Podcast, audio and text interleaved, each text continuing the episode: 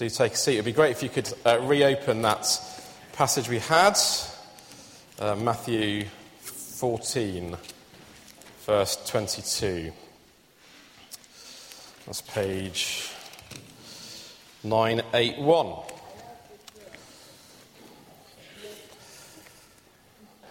Philosopher Bertrand Russell once uh, wrote this. He said, The trouble with the world is that the stupid are cocksure, while the intelligent are full of doubt.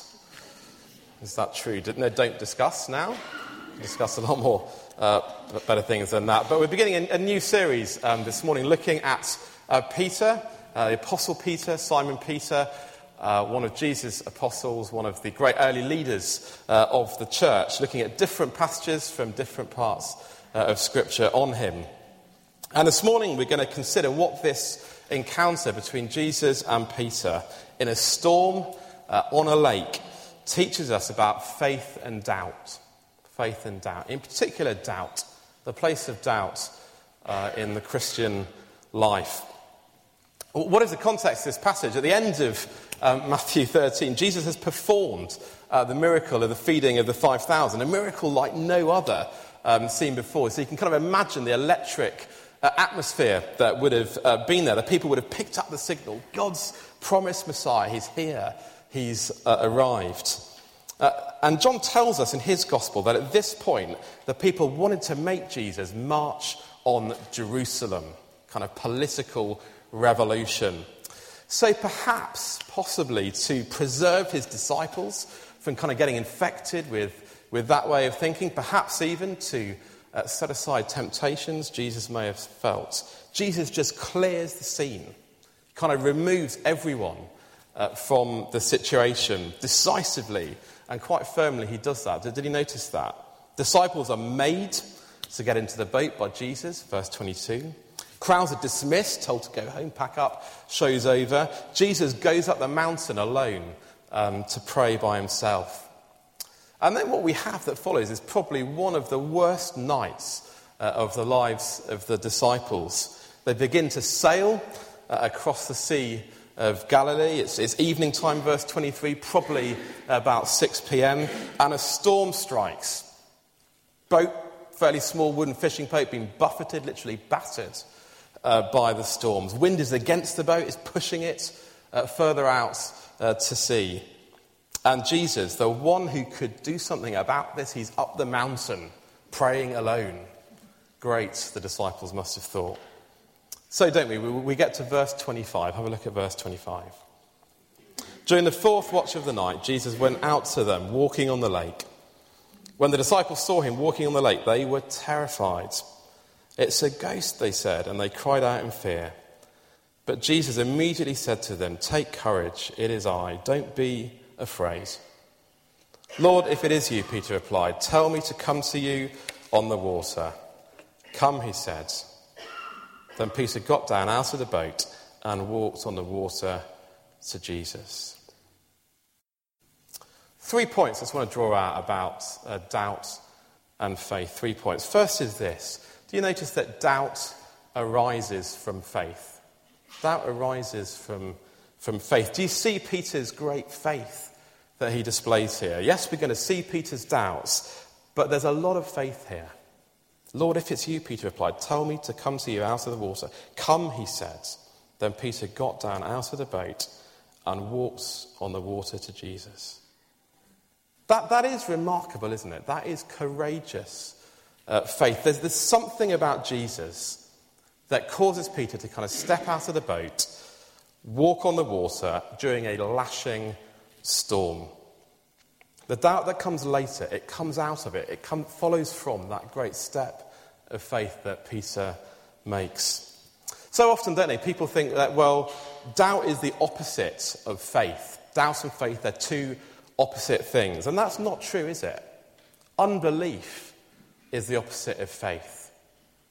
But we see here that doubt and faith, they go together. Doubt arises out of faith, doubt arises out of uh, the faith. I think that's how life works, isn't it? In so many situations. You think about different situations that you face. You kind of go for a job interview. Uh, you meet the interviewer, you kind of get a feel for the place, have a look around. Is this a job I'm going to take or not? And you accept the job based on what, what you know. Uh, but there's many things that you don't know that you're going to get to know uh, in the weeks, months, possibly years if you don't get sacked, that are ahead. So you trust what you do know to trust what you don't know in that situation. Similar with marriage, dare I say it. So you, you kind of fall in love, don't you? You kind of get to know the person. You decide, yes, I'll, I'll marry this person. But then on the wedding day, there is a lot still to get to know about the person. A lifetime of getting to know that person more deeply, trying in vain to change them as the years, as the years go by. What, what do you do on that wedding day? You trust what you do know to trust what you don't know, don't you? Trust what you do know to trust uh, what you don't know. Surely that is the same, isn't it, when we become uh, a Christian? Maybe, maybe you're here this morning and you're not yet uh, a Christian. Know, the Bible doesn't answer every question we could ever come up with. It doesn't, you can't put your kind of money in and get out a nice pro forma answer to every issue that we'd want an answer on. But there's enough here. There is enough here to know about Jesus, to trust his teaching, trust his actions, trust what he did, trust supremely what he did on the cross uh, in dying for us. Can I say, don't wait for every question uh, to be answered. That is not how it works. It's not what the Bible does, but there is enough here to trust uh, in Jesus, in what he's done. Jesus says, You know enough about me to make a decision. What is your decision? There's surely something here that is reassuring for us who are here as, as believers, as, as Christians this morning. And I think it's a really important point that we just brush, I certainly brush under uh, the carpet all the time. That is, doubts are a normal part of the Christian life. If you think about it, doubt runs through Scripture, doesn't it? From Abraham to the psalmists to, to Peter to Thomas. Doubt, there's a rich history of doubt uh, in, in the Bible. Doubts are allowed, they're not forbidden, despite sometimes what we, what we feel. So, surely we can be honest. We can be honest about our doubts, we can express them. Uh, we can talk about them, we can share them, we can pray about them uh, with each other. I wonder whether the truth so often is that we just have that kind of propagandist sort of mentality. So we, we put on a thin veneer of cheerfulness, of health. I'm fine, I'm good, all is well. And we, we never actually express uh, or, or, or are honest about the things that we're sometimes struggling with. We, we put on a good face, but we're not going to be vulnerable. That is certainly the case for me. We think people will lose confidence in us. Is he sound? Should he be doing those things in, you know, in church life? Perhaps even we're critical, suspicious of those who, who express uh, doubts. What we see here, firstly, is that doubt arises uh, from faith. Real, courageous faith will carry with it doubt. So, so let's be honest with each other. Let's be more honest, uh, more vulnerable with each other about those things. Perhaps find a doubt buddy. I don't know, to talk about things, things with, pray things through. I was reading, I'm not a Latin expert, but apparently the word doubt comes from the Latin word dubitare, which literally means two, two, or being in two uh, minds. That is the position, isn't it, that Peter is in here. He's in uh, two minds. He launches out from the boat in great faith. Then the doubt comes, but it comes from um, great faith. Doubt comes from faith. I think, secondly, do we notice that the circumstances that we find ourselves in, they do cause doubt. They do cause doubt. Look at verse 30. But when he, Peter, saw the wind, he was afraid and beginning to sink, cried out, Lord, save me. Immediately, Jesus reached out his hand and caught him. You of little faith, he said, why did you doubt? It's not surprising, is it, that Peter does, does start to be in two minds about what he's doing. He starts off remembering the key things. There's, there's Jesus, focus on Jesus, walk towards Jesus. Yes, this can be done. Wind strikes, rain comes down, boat being battered, deafening noise. There's kind of suddenly the reality of what he's doing kind of sinks sinks in, doubt comes in. That's how it works, isn't it, with, with us? So, so you're focusing on the thing that you're trusting, all the things that you know about, um, but the things that you don't know about, suddenly they start to crowd in. They start to kind of press in on us. They start to cause doubts. Peter, I can see Jesus. Look at him. I'm going towards him. I don't know how this is going to work, says Peter in his mind. I've got no idea. I don't know how I can walk on water. Not normal. But I know I can do this because Jesus is in charge. Jesus is Lord. But then, what does his mind do? It kind of goes back to GCSE physics, or whatever it would have been. This is water. I can't walk uh, on water. I don't understand the lordship of Jesus in this situation. I don't understand how I can walk to him. The wind, the waves, the noise, how's it going to happen? It's true, isn't it, that we're going to face, we do face so many circumstances uh, in life that are challenging. If a good friendship you've had for a while falls, falls apart, or serious illness strikes. I had that recently with a friend who's a church minister in, in Bristol, young guy in his late 30s, uh, wife diagnosed with cancer, two young children. She died uh, 18 months later. Lordship of Jesus in that situation. Tough to understand. The job loss, estrangement from our children. The pressure makes us shift, doesn't it? Our focus from what we know to what we don't know kind of pressures pile in. The doubt comes, comes in. Faith's not gone, but what we don't know looms at large. If you think about it, this is not the last time this happens uh, to Peter, is it? Peter later doubts Jesus at kind of the crunch, crunch moment. Three times he denied knowing Jesus, and the cock of course crowed. Fear overwhelmed him. So faith had taken him to that courtyard uh, as Jesus was on trial, but, but the doubts, the unknown, the uncertainty of what could happen crowded in, uh, pressed in on him. Circumstances, they bring doubt uh, in, in the Christian life. So, what are the final point? I think faith with our doubts, it leads us to Jesus.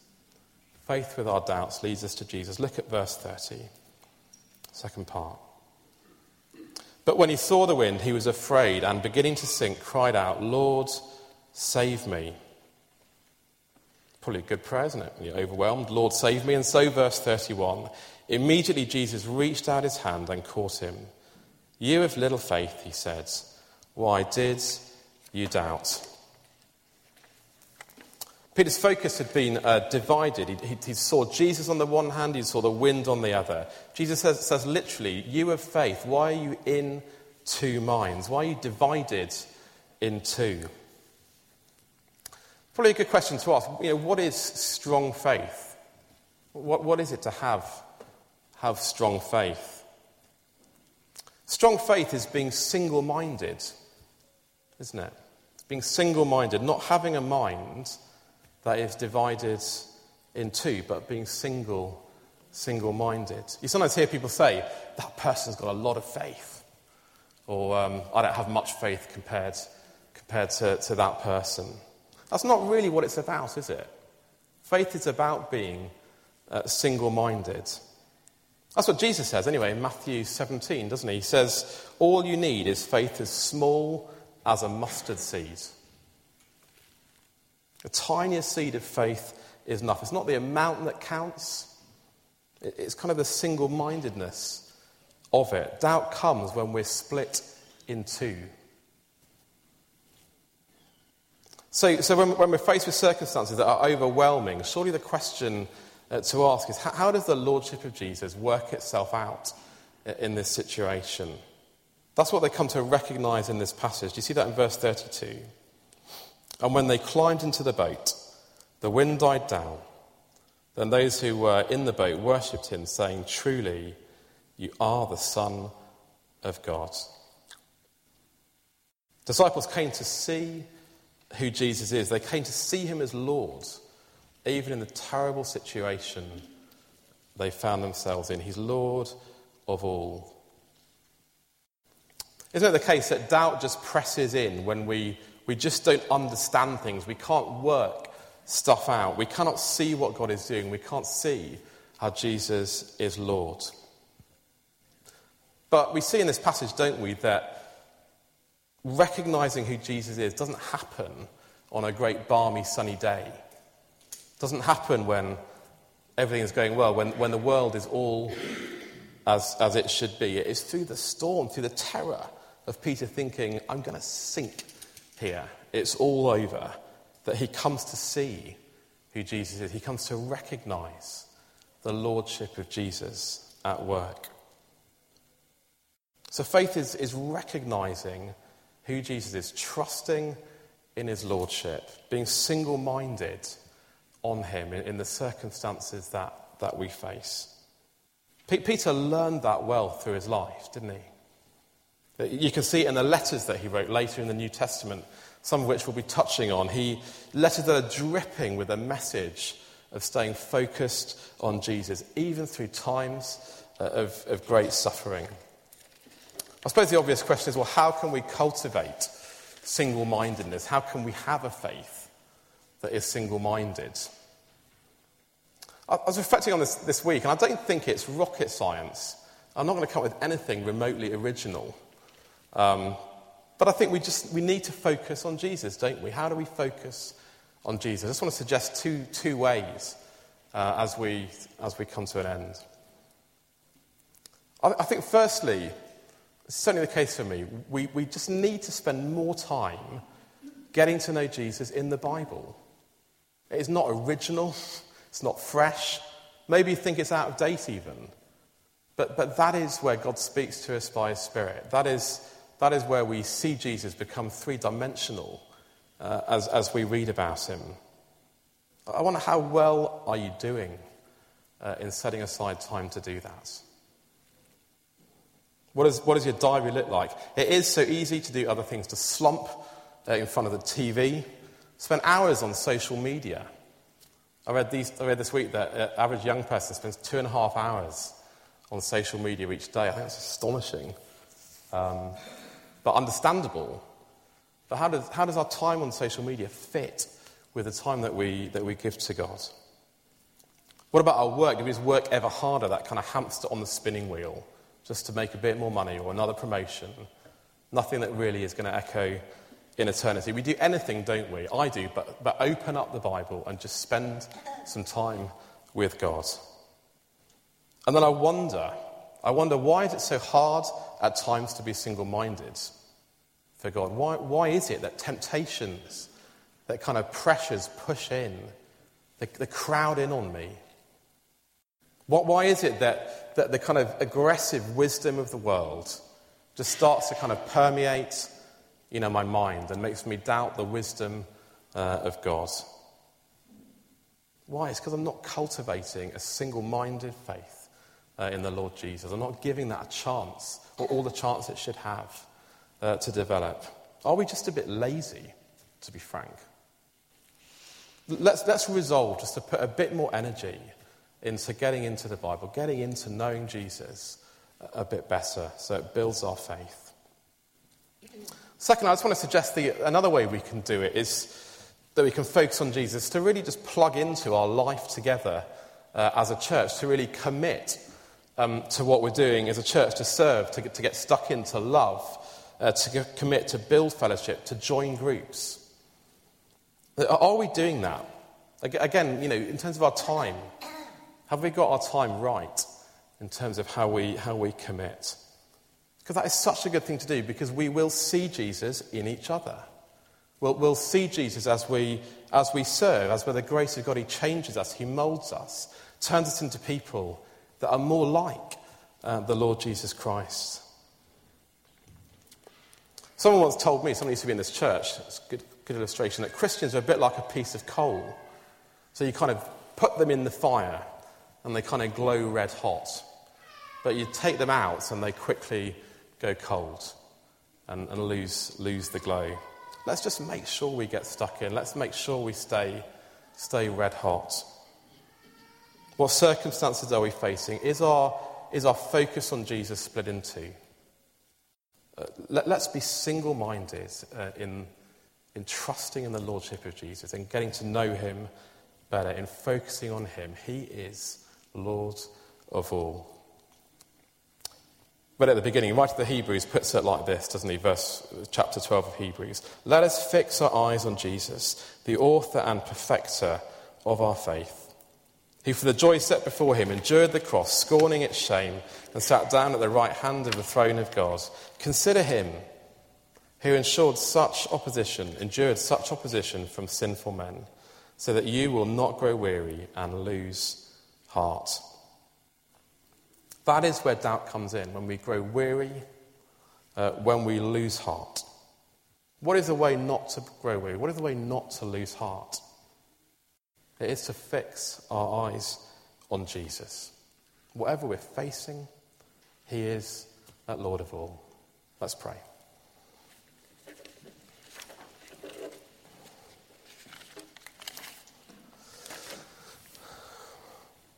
Lord God, we do thank you for uh, this passage that contains so much that we've only touched the surface of. But Lord, we thank you that uh, it does teach us about faith uh, and doubt.